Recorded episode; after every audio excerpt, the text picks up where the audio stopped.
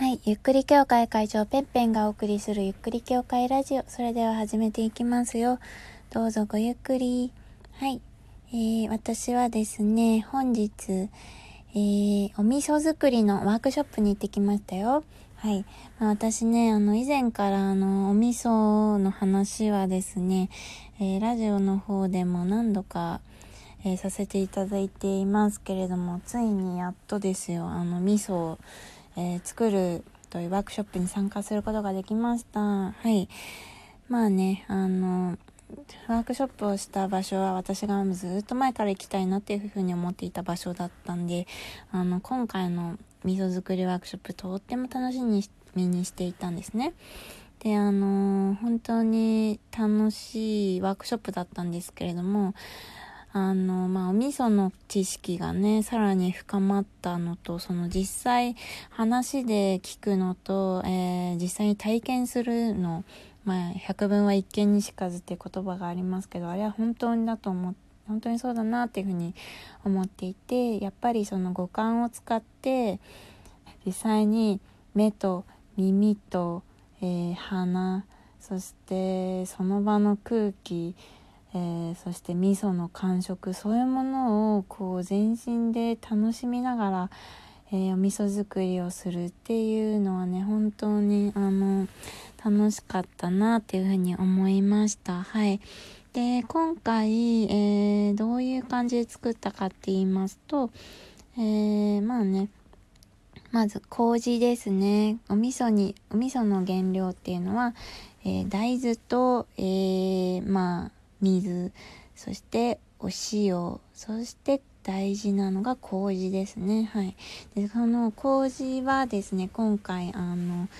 麦とお米の麹、麦、麦麹、米麹のミックスの麹を使用しました。大豆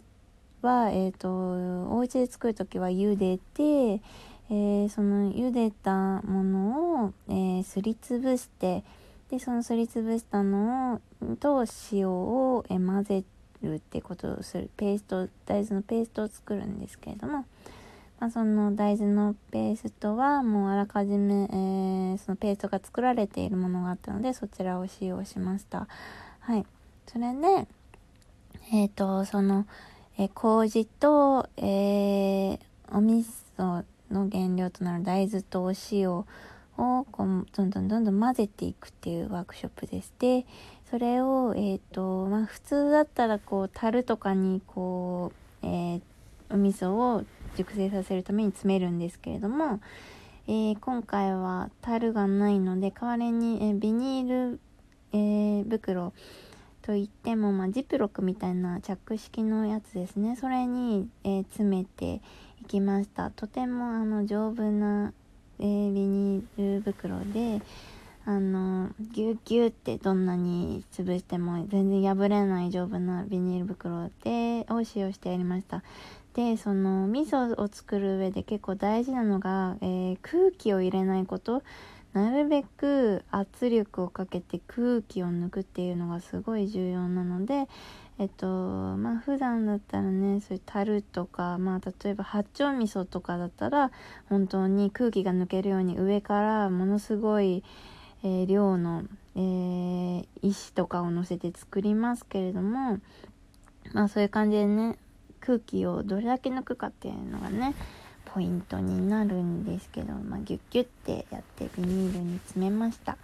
はい、でまあねその最後にみんなで作った味噌を並べて撮影みたいな感じだったんですけれども、えー、そのワークショップをする前にまあ一通りあのお味噌の話っていうのをしたりだとかあと食べ比べをしましたね。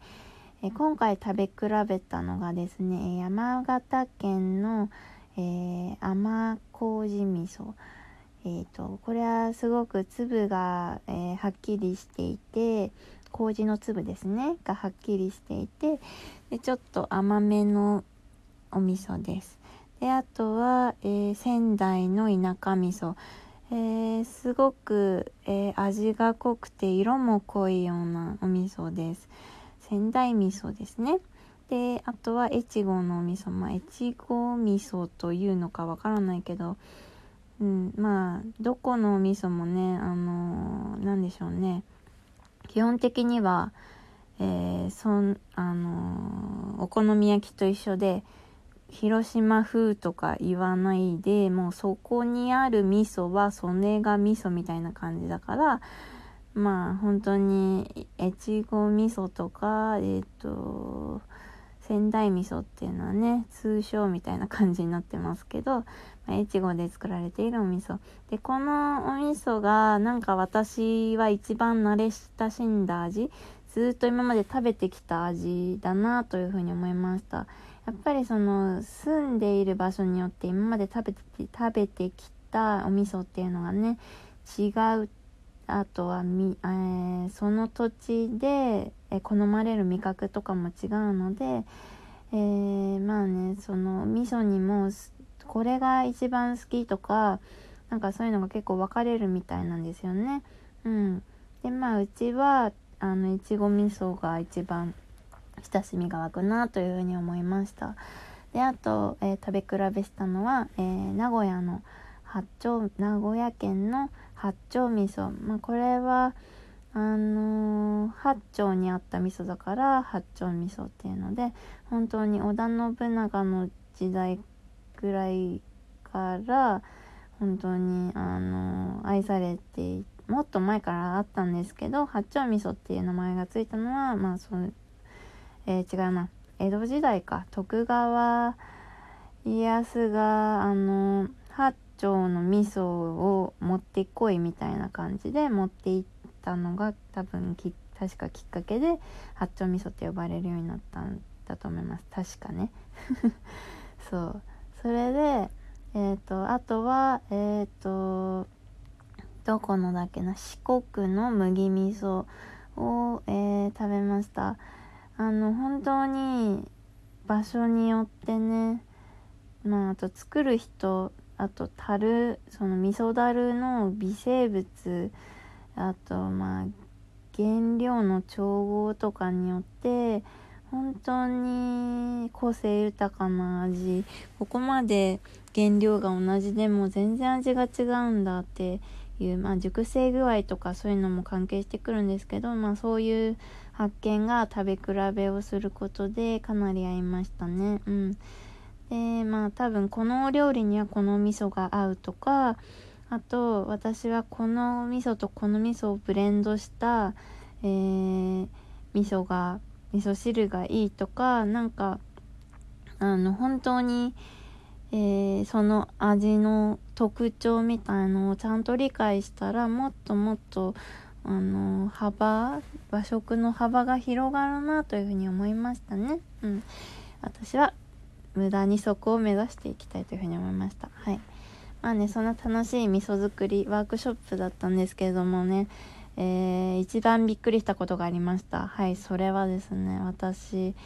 まあ、今日味噌作りワークショップ1人で参加したんですね。っていうのは本当にあのー、ずっと行きたいなこの場所に行きたいんだよっていうふうに思っていた場所だった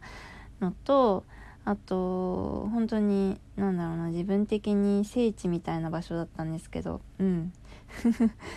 どんな場所だって感じですけどまあそこにやっと行けるみたいな思いでそのまあイベントに参加することができたんですね。今までちょっと日程が合わなくて、えー、何度も何度も行こうとはしていたものの全然日程が合わなくてやっと今日会ったよみたいな感じで行ったワークショップでした。でこう入るじゃないですか。で受付を済ませて、えー、まあその1人1味噌味噌セットみたいのがこう並んでいるんですね。でワークショップ自体は10人制のワークショップだったので、まあ、10人ぐらいこう10席ぐらいあるわけですよ。でまあね奥から詰めて座ってくださいって言うから、まあ、奥から詰めて座ってでこうなんだろうこうふとね隣の人を見たわけですよ。うんみたいな感じで。そしたら「ん？この顔見たことあるぞ知ってるぞみたいになってうーんってすっごい考えたら考えて思い出したらあの私の、えー、前々職のあの会社のインターンで来ていた子が、なんと私の隣の席に座っていたんですよ。えーって思って、で、なんか、えっと、な、なんて声かけようみたいに思ったんだけど、まあ、向こうも覚えているかはちょっと不安だったんですよ。っていうのも3年ぶりとかだったからね。それで、あのー、もしかして覚えてるかなって思って恐る恐るね、すいません、あのー、って言ってこうね、声をかけたらね、相手とね、こう目があって、で、目が合った瞬間、まあ、その子が、はーみたいな顔をしたから、あ、覚えててくれてるって思って、えー、なんでいるんですかしかも隣？えー、みたいな感じになって、いや、えー、なんでなんで？みたいになって、で、お互いに、え、超ミラクルですね、みたいな感じでなったのね。本当に、あのー、びっくりしちゃって、怖ーみたいな。あの、本当に、で、しかもお互いその場所に来るのは初めてで、あのー、で、しかも、あの、なんだろうな、このワークショップも本当になんか参加した理由が全部一緒で、えみたいな、その角度の偶然みたいな感じで、本当に久しぶりの再会を果たして、で、まあ、最後一緒に飲むみたいな感じになったんだけど、まさか今日、あなたと飲むことになるとは思わなかったよみたいな感じであのお互い語り合い一緒に帰るっていうね。なんかそういうことがありました。うんびっくりしたな。もう毎日がミラクルなんだよな最近。うんエブリデイミラクルペンペンみたいな感じなんですよね最近が。